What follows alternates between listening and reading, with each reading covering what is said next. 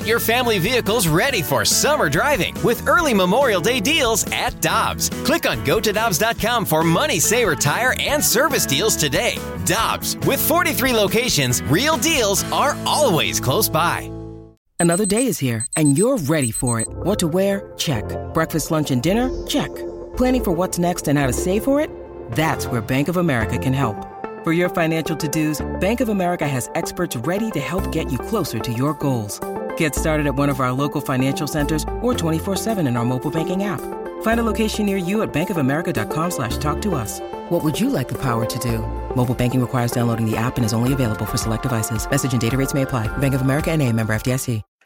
News, notes, and nuggets. It's time for the Rutherford Report with our Blues insider, Jeremy Rutherford. Brought to you by Scott Lee Heating Company, a proud Mitsubishi Electric Elite contractor.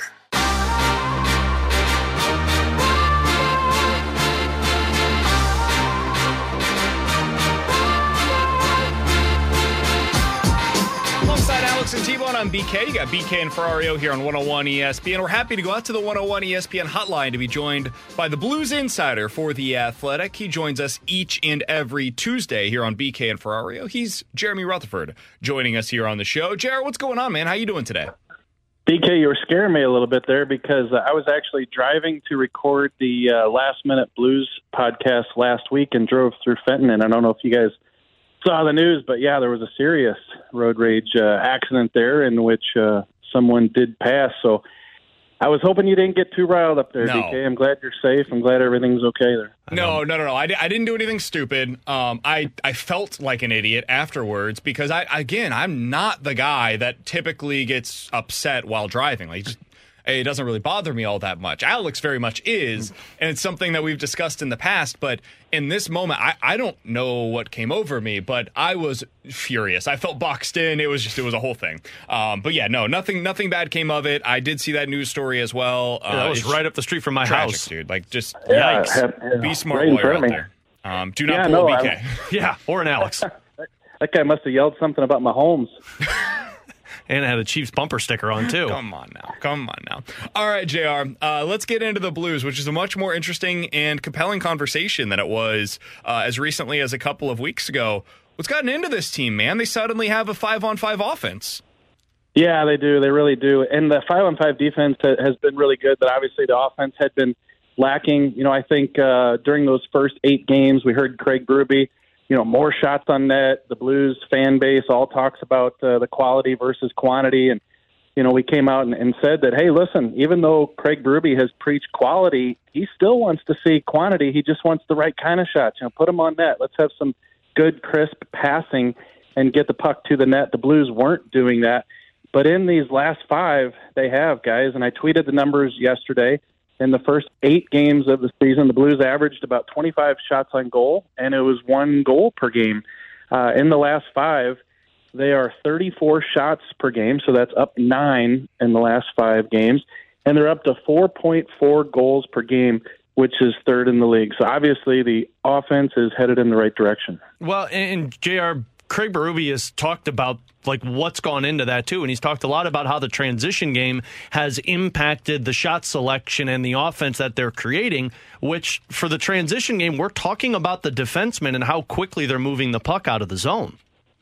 They really are. And, you know, we, we talked about the new defensive system. We talked about getting a feel for it. Craig Berube kind of poo pooed the idea that it could be limiting the offense, but I just really saw, you know, two different things going on. I, I saw a team trying to play the right style defensively that they were coaching and teaching, and I saw an offense trying to find itself. And, you know, guys, we talked about that offense. I mean, the passing during those first eight games was just off uh, kilter. And I think that what we saw, especially like that Colorado game, I mean, how incredible was that passing? Pinpoint, guys finding each other on the tape, moving it quickly, playing together, bang, bang passing, happened on the power play as well.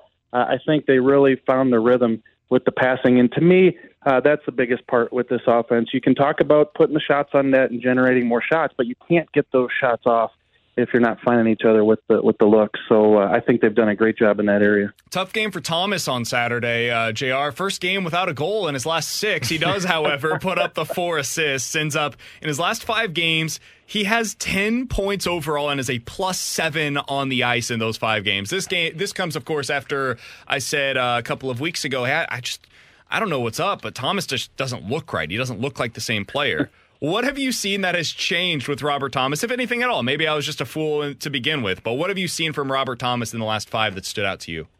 Yeah, the fantasy player is upset with him. He couldn't get a goal. He scored eight goals and he can't get one from Robbie Thomas. Uh, he was on a roll there. Uh, you know, what I see in Robert Thomas is a guy who's developing offensively even further. You know, we can talk about the past three or so years where, uh, hey, are you going to shoot more? He says, yes, I am. And then he doesn't. Uh, this year, I wrote the article the other day where he talked about working with Adam Oates, putting himself in better spots, getting that extra time, and then the shot. It's been a lot more accurate. But with that, and if you talk to a Craig Berube, you talk to a Jordan Kyrou, with the element of him scoring, that's going to open up some passing, and we all know what he can do in that area. What's what's everybody say? He's elite. He's elite when it comes to the passing. So uh, that's what he did. Four assists the other night. I think the fantasy guys will take those points even though I think there's more goals to come for Robert Thomas. So, speaking of Thomas Jr., you're really starting to see, and we've seen it in the past, but the duo that is Robert Thomas and Pavel Buchnevich. And I know that we really can't really do anything. Blues can't do anything until the offseason. But what do you anticipate in terms of Pavel Buchnevich, you know, in two years becoming an unrestricted free agent? Do you think the Blues will be able to lock him up? I think so, uh, and that's preliminary because you're right. They can't uh, do anything officially until next summer because he's got a couple years left on the deal, and w- with a multi-year deal, uh, they can't do anything until uh, July 1st next summer. Um, here's the way I look at the Pavel Buchnevich situation. You know, what are the Blues going to be willing to pay? Could he get more on the open market for sure? If he if he could make more, you know, you've got to take that into consideration. But what does Pavel Buchnevich have here, guys? I think it's a, a prime role on this team a coach that believes in him. You know, he's got the PP time, he's got the the PK, uh, and he's uh, on a top line with a guy who's going to be here for the next seven, eight years, and Robert Thomas, who's got all the skill in the world to help set him up. And and he's a well liked guy. I'm working on a story about Pavel Buchnevich in terms of what the guys in the room think about him. And uh, spoiler alert here, they love him. Huh. Uh, I think he's I think he's got everything he wants here in St. Louis. And even though we're getting ahead of the the horse here, I think that. Uh, you know, Pavel Buchnevich would welcome an extension here in St. Louis. JR, we talked about this in the 12 o'clock hour. Jeremy Rutherford is our guest here on 101 ESPN. And I want to get you in on the conversation as well. We talked all offseason about do this, does this team need another left handed defenseman? What do they need to add? If you could add any one thing to the current roster to make them better for 2023, and let's set money aside for a second, what type of player would you want to add? Would you want to add a forward, a defenseman? What kind of like what what would you think is the biggest need that is missing for this team right now? Well, as you guys know, I don't miss a second of the show, so I heard the conversation, and I, I agree with uh, you guys. I do. You know, Alex hit it on the head. I think you're looking at a you're looking at a winger, uh, a left or right, a guy who can probably score uh, a guy who can most likely play on that second line that would push a Brandon Saad down to the third line. You know, Saad's had a pretty good year, but it just makes you even deeper if you can put him on a third line.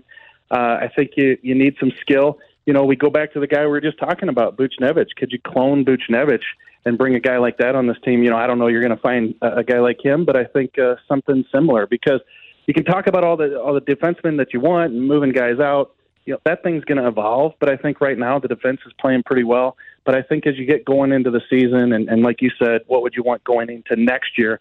Uh, you know, I can't see Vrana being back at this point, so I think it would be a guy that could play in your middle six on the wing, score you some goals, and be responsible defensively. Does that change this team's projection a little bit, Jr. Not knowing if they're going to do that, maybe it's one of the guys like a Bolduc or a uh, Snuggerud that come up and perform there. But if they find somebody who can be that winger in the second or third line, does that make this team's tr- uh, projection looks a little different?